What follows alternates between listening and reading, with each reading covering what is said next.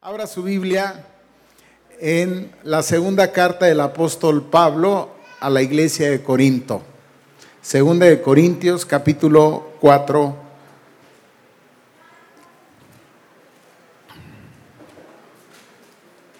Hemos tenido un buen tiempo, ¿cierto?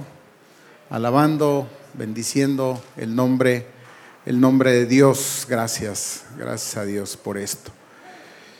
Ahora nos disponemos para juntos reflexionar en la palabra. Pedimos la dirección de Dios. Capítulo 4, versículos 7, 8 y 9. 4, 7, 8 y 9 de Segunda de Corintios.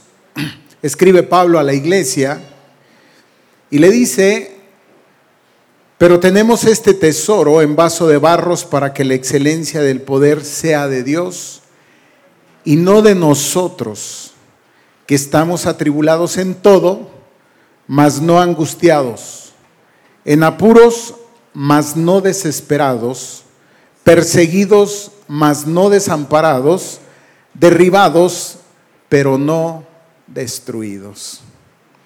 A lo mejor su Biblia, si tiene títulos, esta sección la titulan Viviendo por fe o por la fe se da en el contexto, ¿verdad?, de un tema que Pablo está tratando alrededor de su ministerio. Y en el capítulo 3, versículos 4 y 5, él les ha dicho, y tal confianza tenemos mediante Cristo para con Dios, no que seamos competentes por nosotros mismos para pensar algo como de nosotros mismos, sino que nuestra competencia proviene de Dios.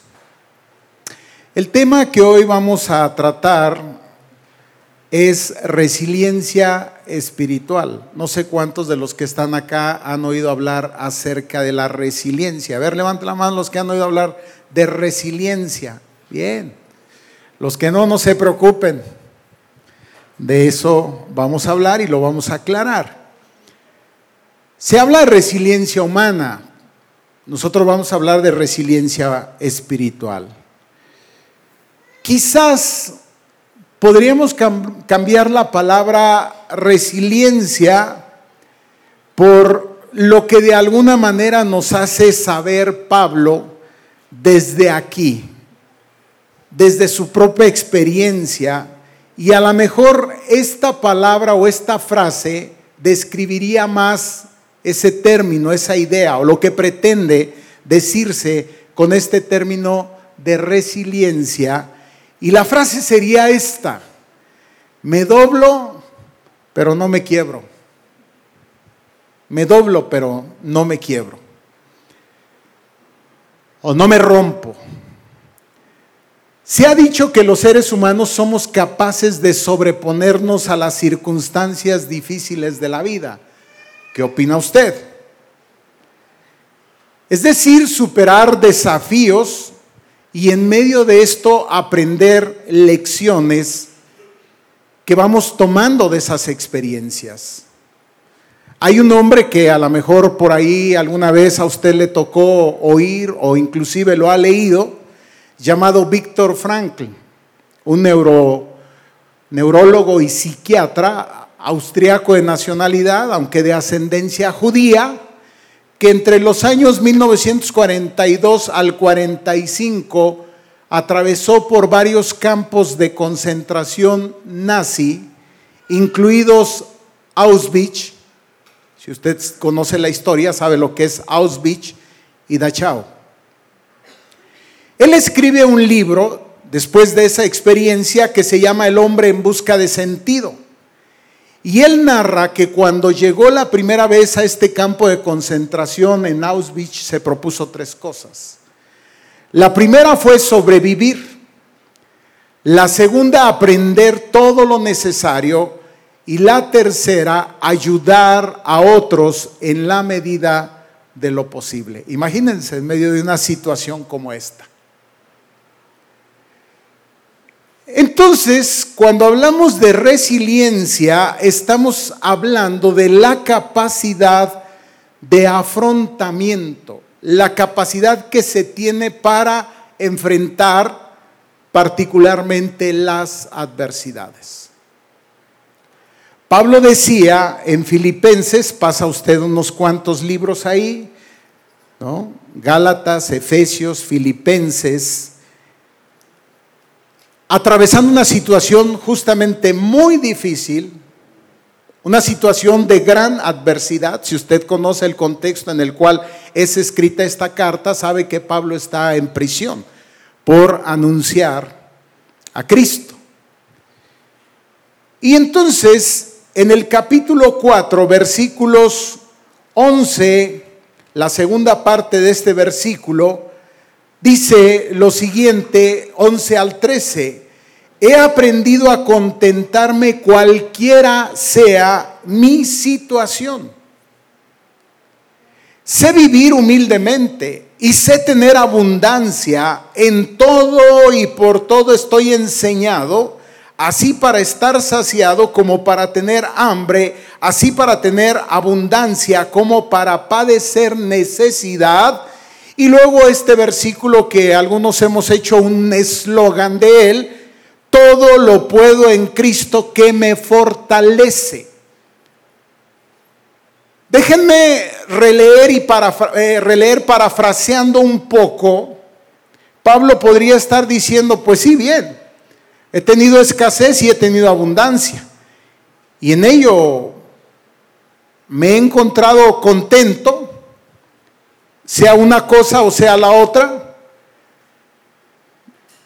Puedo vivir humildemente y puedo tener abundancia. Estoy enseñado así.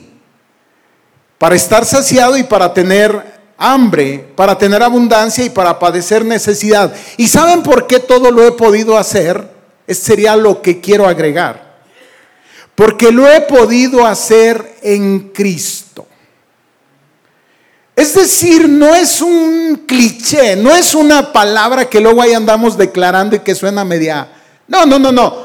Define un estilo de vida, una forma de vivir. Dice, y lo he podido hacer porque lo he podido hacer en Cristo. Y como lo he hecho y como lo hago, lo seguiré haciendo. Nada que decláralo. No, no, no, no. No, no, no. Define un estilo de vida.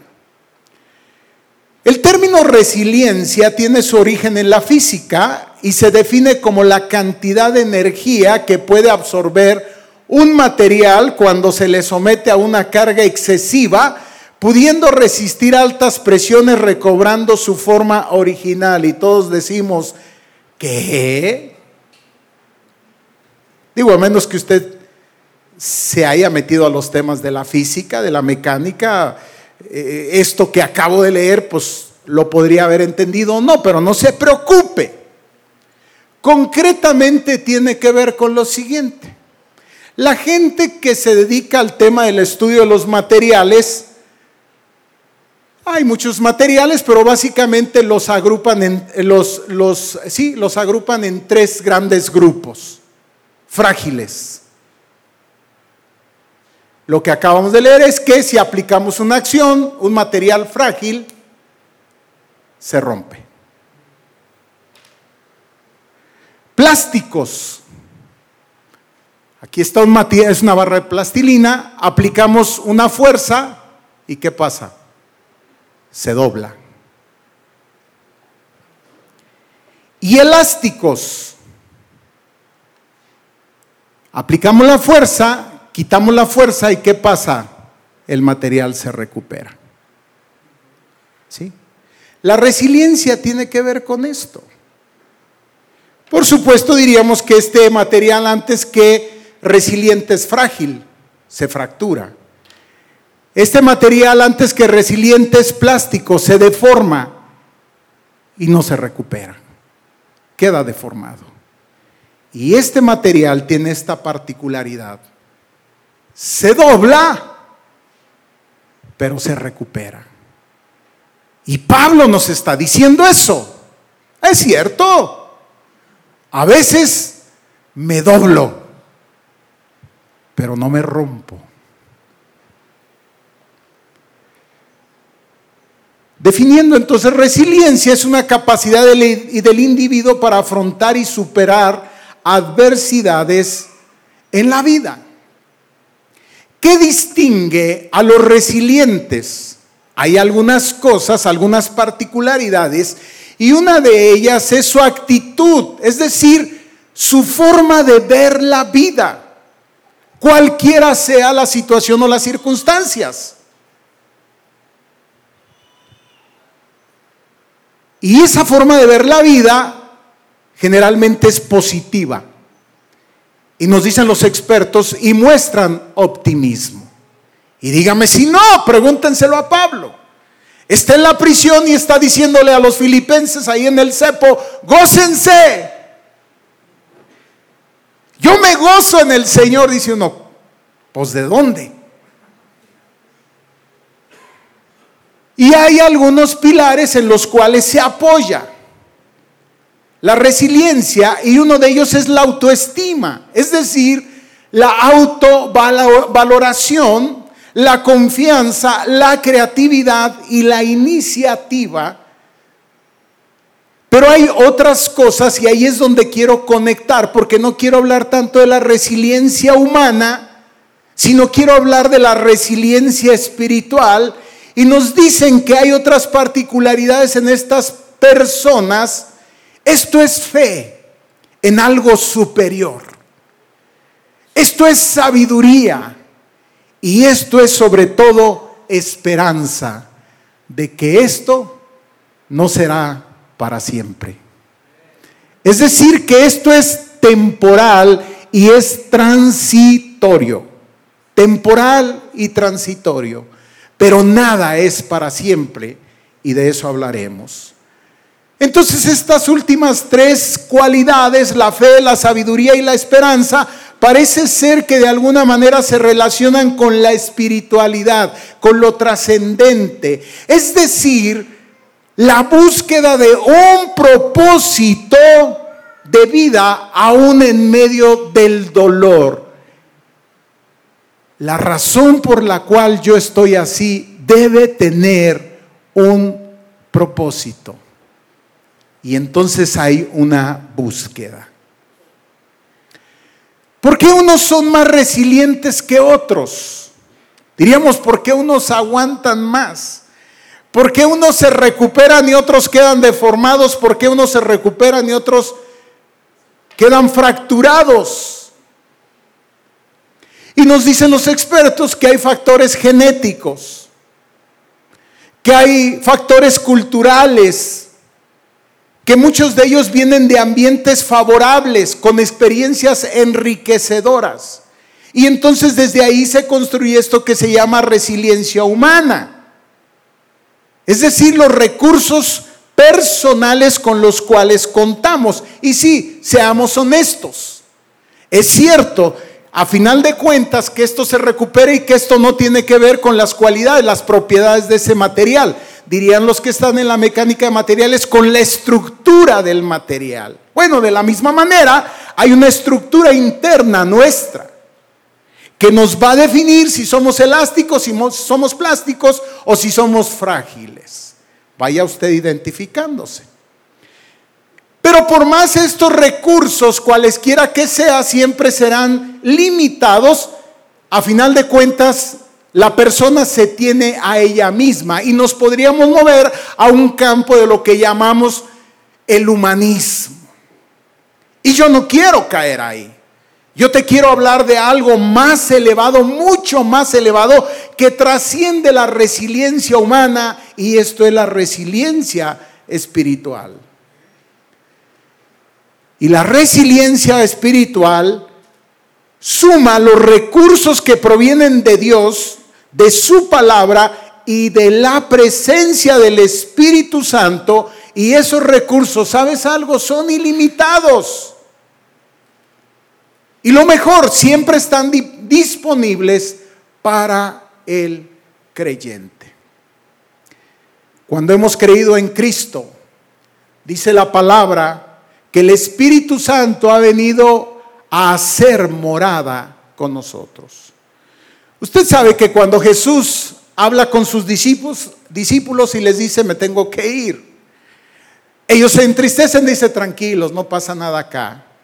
Viene alguien para estar con ustedes y ese alguien es, nosotros llamamos el Espíritu Santo, pero la palabra ahí en el griego es el paracletos. La palabra para es un prefijo que significa al lado de.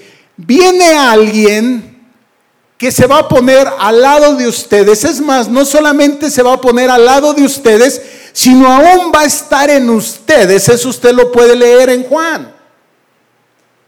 De tal suerte que va a caminar el resto de sus días con ustedes y cuando ustedes se doblen,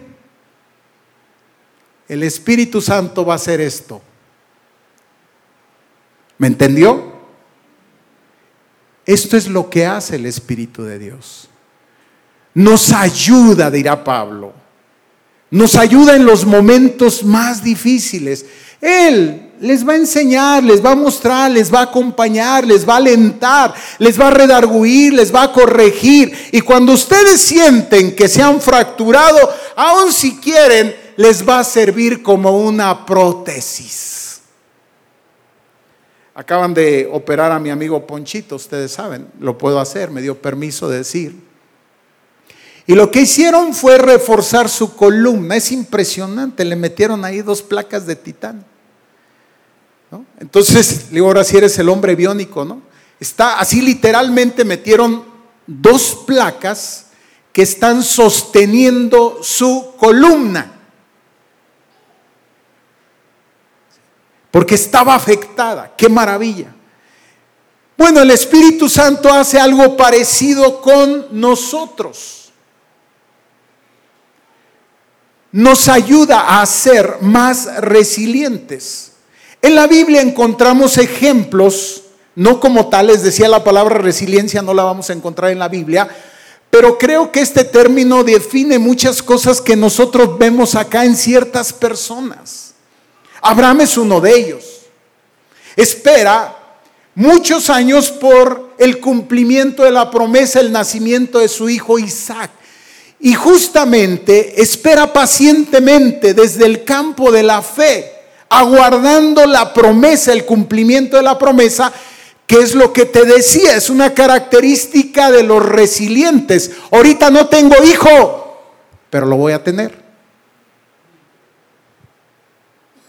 La paciencia es una característica y de hecho Pablo lo menciona en su propia experiencia. José es otro caso. Conocemos la historia. Vendido por sus hermanos a los madianitas, llevado a Egipto, vendido a Potifar, le levantan una difamación, va a la cárcel, en fin, toda una serie de situaciones. Finalmente le vemos cerca de el faraón, el segundo en Egipto. Y cuando José reflexiona para él, él descubre algo que es cierto, hay situaciones que lo doblan una y otra vez. Pero hay una frase que él repite una y otra vez. Sí, ocurrió esto, pero Dios estaba con José. Es cierto, ocurrió lo otro, pero Dios estaba con José ocurrió aquello, pero Dios estaba con José. Él da testimonio como una y otra vez la presencia de Dios es lo que lo regresa para alcanzar el proyecto, el propósito para el cual Dios le ha creado. Sí, porque algunos los sueños ya se le arruinaron Pero Dios estaba con José. Pablo escribe a los hermanos en Corinto, a estos mismos, ahí en esta carta que estamos leyendo, en el capítulo a 12, ya casi al final, leímos en el capítulo 4, en el capítulo 12, Él les dice lo siguiente. Versículo 10. Por lo cual, por amor a Cristo, me gozo en las debilidades, en afrentas, en necesidades, en persecuciones, en angustias, porque cuando soy débil, descubro algo tremendo. Es la oportunidad para darme cuenta que hay alguien en mí que entonces actúa y dice, cuando soy débil, entonces soy qué? Fuerte. Porque es Cristo el que me fortalece.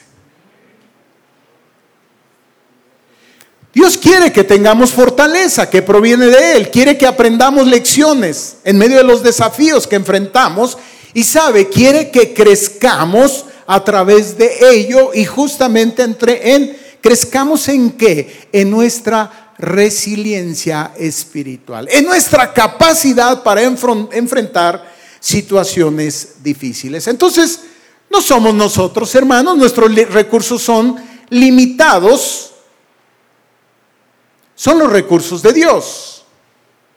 Dios nos ayuda a ser resilientes. Los expertos dicen que la resiliencia puede ser innata, ya decíamos que puede tener un elemento genético, igual y sí, dijimos que inclusive aspectos culturales, igual y sí, es cierto, nos duele decirlo, pero del río Bravo para abajo, los latinoamericanos tenemos una resiliencia muy baja, punto, no nos vamos a rasgar las vestiduras. Debemos aceptar que hay otras culturas, entre ellas justamente los judíos. Les han puesto unas tundas y antes que acabarlo, ¿saben qué han hecho con el pueblo de Israel lo han hecho más fuerte. Ahí es cierto aquello de que lo que no te mata te hace más fuerte. Entonces sí, a lo mejor hay cuestiones innatas, a lo mejor hay aspectos culturales, a lo mejor sí hasta valdría la pena, por ahí anda Elías y, y todo este ministerio que estamos haciendo con los niños, cómo pudiéramos ayudar a nuestros hijos a ser más resilientes. Ese es otro tema. Digo, si se puede aprender, si se puede adquirir. Dios trabaja en nosotros para llevarnos justamente ahí, para transformar, diríamos, nuestra estructura interna. Enfrentar los desafíos nos ayuda a descubrir los maravillosos recursos que Dios nos ha entregado para disfrutar la vida. ¿Qué descubrió Pablo? Que una vida feliz y plena no depende de la ausencia de experiencias adversas, sino de cómo respondemos y cuánto logramos crecer a través de esas experiencias. Entonces, ya dijimos, la resiliencia bajo las pruebas surge de aprender a ser paciente. Abraham lo tuvo, a tener fe, en la previsión y en la provisión de Dios. Es decir, cada momento en el cual me encuentro así o me encuentro y me siento por acá, se me quedó así fracturado, es una buena oportunidad para experimentar desde la fe la previsión y la provisión de Dios. Créanme Nuestras situaciones difíciles, adversas, no agarran dormido a Dios. esto lo digo porque dice la Biblia. ¿Acaso se dormirá el que te guarda? No. Y ahí somos fortalecidos. Y ahí constatamos la bondad de Dios hacia nosotros. No importa lo que esté sucediendo. Dos, el dolor es inevitable, pero el sufrimiento es opcional. Y eso es lo que Pablo está diciendo aquí. Estoy atribulado en todo. No puedo cambiar esa condición. Hay una realidad que se impone. Pero cómo me sienta yo en medio de esa realidad, ese es mi derecho y esa es mi libertad. Víctor Frank, de hecho, también lo dice. Y dice que la última libertad, el último terreno que el hombre cede es cuando entrega la libertad de sus pensamientos. Porque él estaba en un campo de concentración nazi, pero él dice, ¿cómo es que en medio de esto se puede ser libre? Y Pablo está diciendo aquí de alguna manera justamente esto. Si estoy atribulado, estoy pasando por una tribulación, pero esto no llega a la angustia. Es cierto, estoy en apuros, pero todavía no me desespero. Es cierto, estoy perseguido. Y no es que Pablo era un paranoico y se sentía perseguido, es que él estaba viviendo una persecución. Algunos de nosotros nos sentimos perseguidos, esos son otros temas. Otro día los tocamos. Eso tiene que ver con otros rollos, con otras arañas. No, no, no, él estaba perseguido. Pero dice algo, fíjate, pero saben algo, estoy perseguido, pero no estoy solo, no estoy desamparado. Cristo está conmigo. Él está conmigo.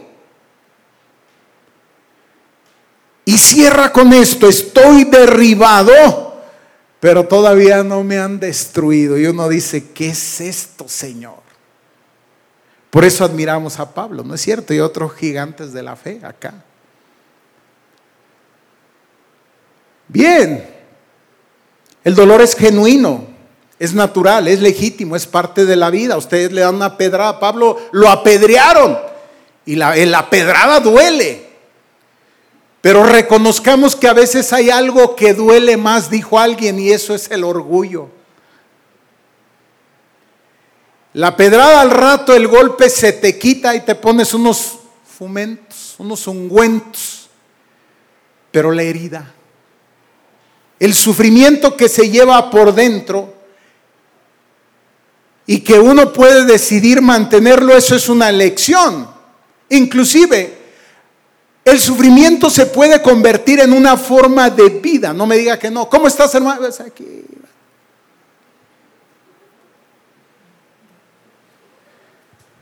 Una manera de mostrarse ante los demás, a lo mejor para mover a lástima, no lo sé.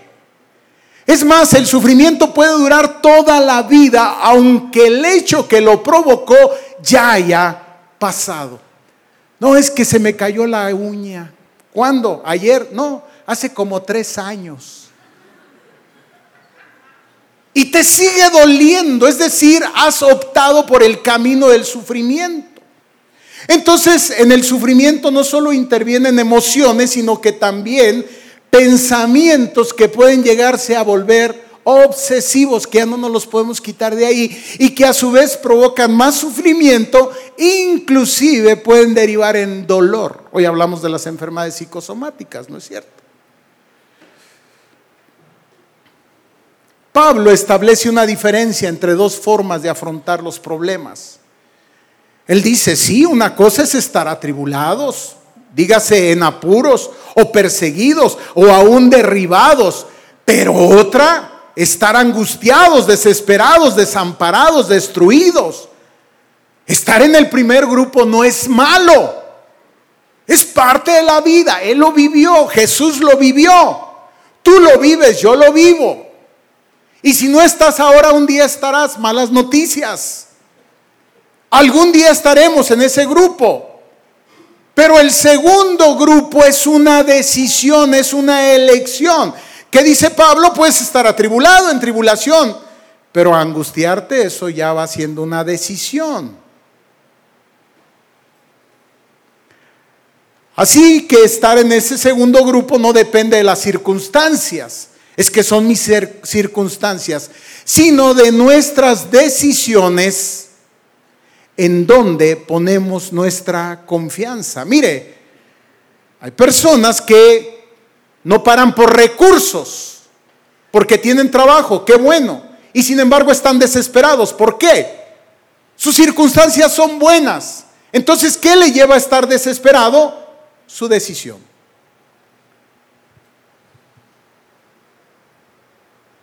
Entonces, lo que hace es que tú, lo que hace que tú estés atribulado pero no angustiado es tu decisión de qué?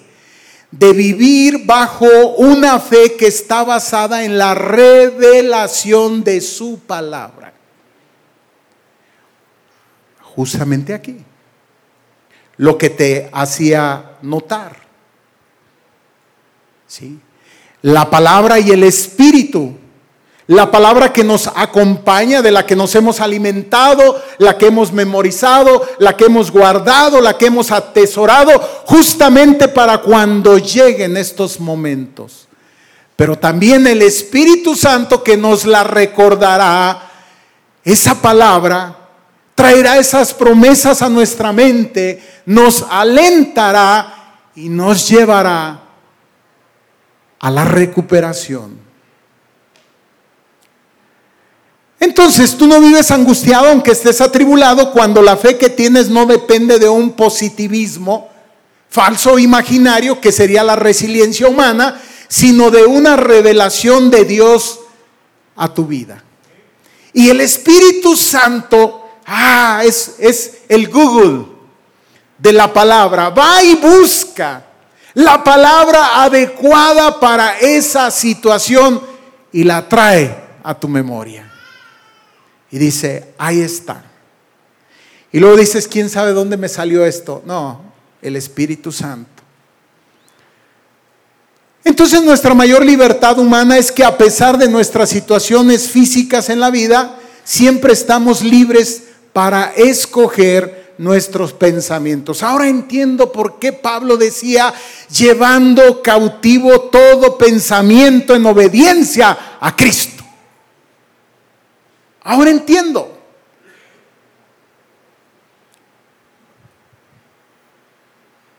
Y por otro lado, lo que te decía, ¿no? No sé si llamarle doctrina a esto o idea o concepto. Pablo vivía cada día con un pensamiento aquí. Todo es temporal y es transitorio en esta vida, pero hay algo permanente y eterno. ¿Qué quiere decir? Que Pablo no se veía todo el tiempo, como dice ahí, derribado. ¿Cuál es, qué diríamos, la peor derribación que podríamos experimentar? La muerte. ¿No cantábamos hace rato, ¿dónde está, o muerte, tu aguijón, dónde sepulcro tu victoria? Y miren que se los está diciendo alguien que se acercó ahí. ¿Dónde está, o muerte, tu aguijón? ¿Dónde, o sepulcro, tu victoria? Decía Pablo. Decía, el aguijón de la muerte es el pecado, pero Cristo ya lo venció. Ya lo venció. Entonces Pablo creía en la transitoriedad, en la temporalidad, decía, nada es para siempre. Esto no es para siempre, hay algo mejor, sino aquí en lo que trasciende, en la vida que nos trasciende. Entonces Dios va a traer cosas nuevas a mi vida. Decía Pablo, Dios va a traer cosas nuevas a tu vida. No tengo por qué amarrarme a esa situación. Es temporal. Hay algo nuevo, hay algo mejor, hay algo más grande de Dios para mi vida. Decía Pablo, hay algo más grande de Dios para tu vida. Pablo entonces sabía una diferencia, sabía que había una diferencia entre estar derribado y estar destruido derribado pero no destruido. Sí, claro, derribado es tirado, hacer caer algo a alguien.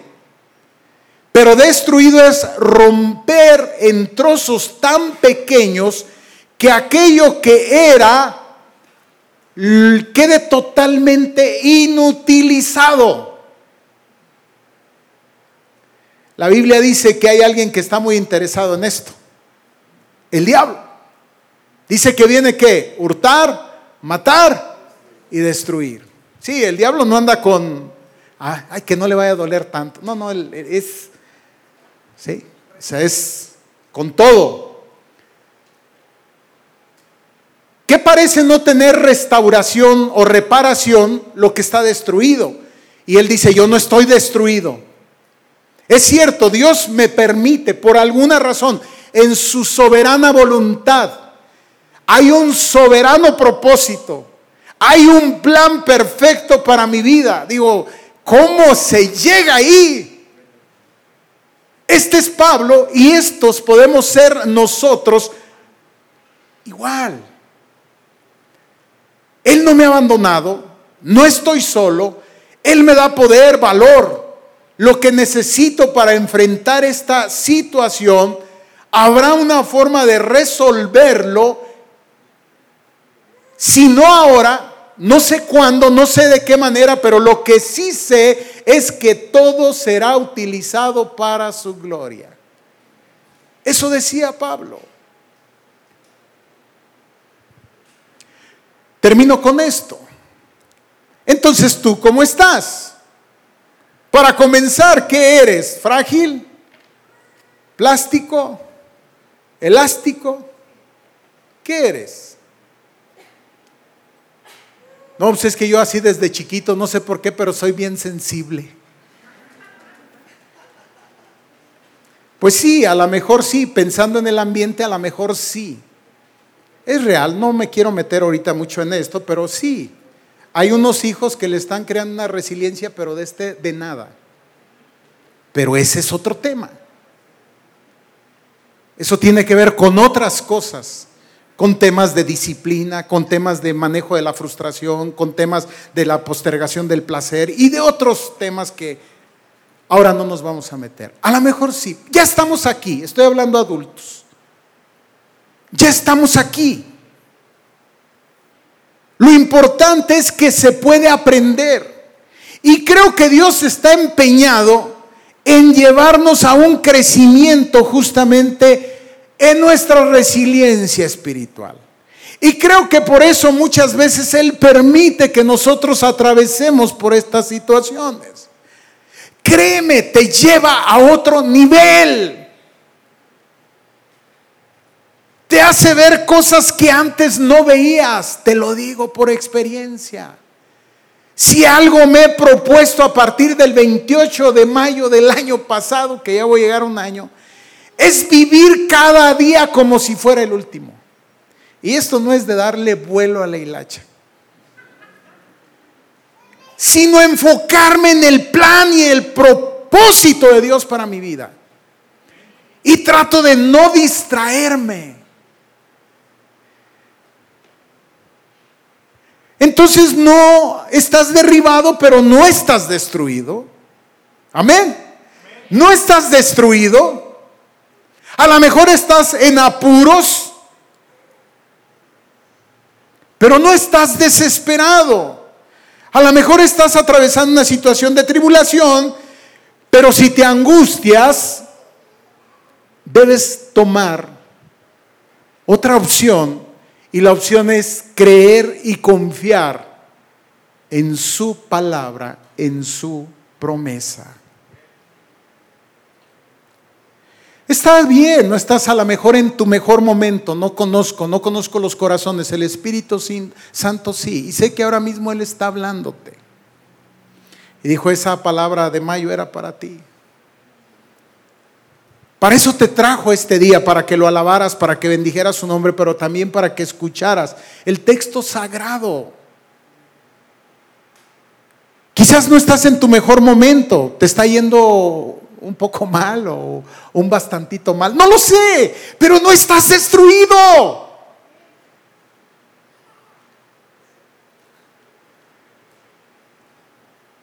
El Señor está ahí. Lo derribado se levanta. Lo fracturado se repara, se restaura. No estás destruido. Levántate. Sacúdete el polvo, sécate las lágrimas y sigue, y sigue adelante. Levántate, ponte de pie.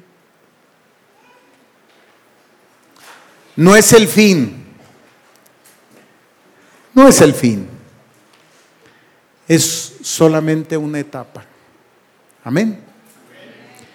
Si hay una situación que tú estás atravesando ahora mismo, levanta ahí en tu lugar tu mano. El Señor sabe no sé en dónde, en el primer grupo nos ubicamos, ¿no? Estamos en apuros quizás, estamos atravesando tribulación, mantenemos nuestros ojos cerrados, nuestro rostro inclinado, no se trata de avergonzar a nadie. Yo mismo levanto mi mano, aquí está, mira.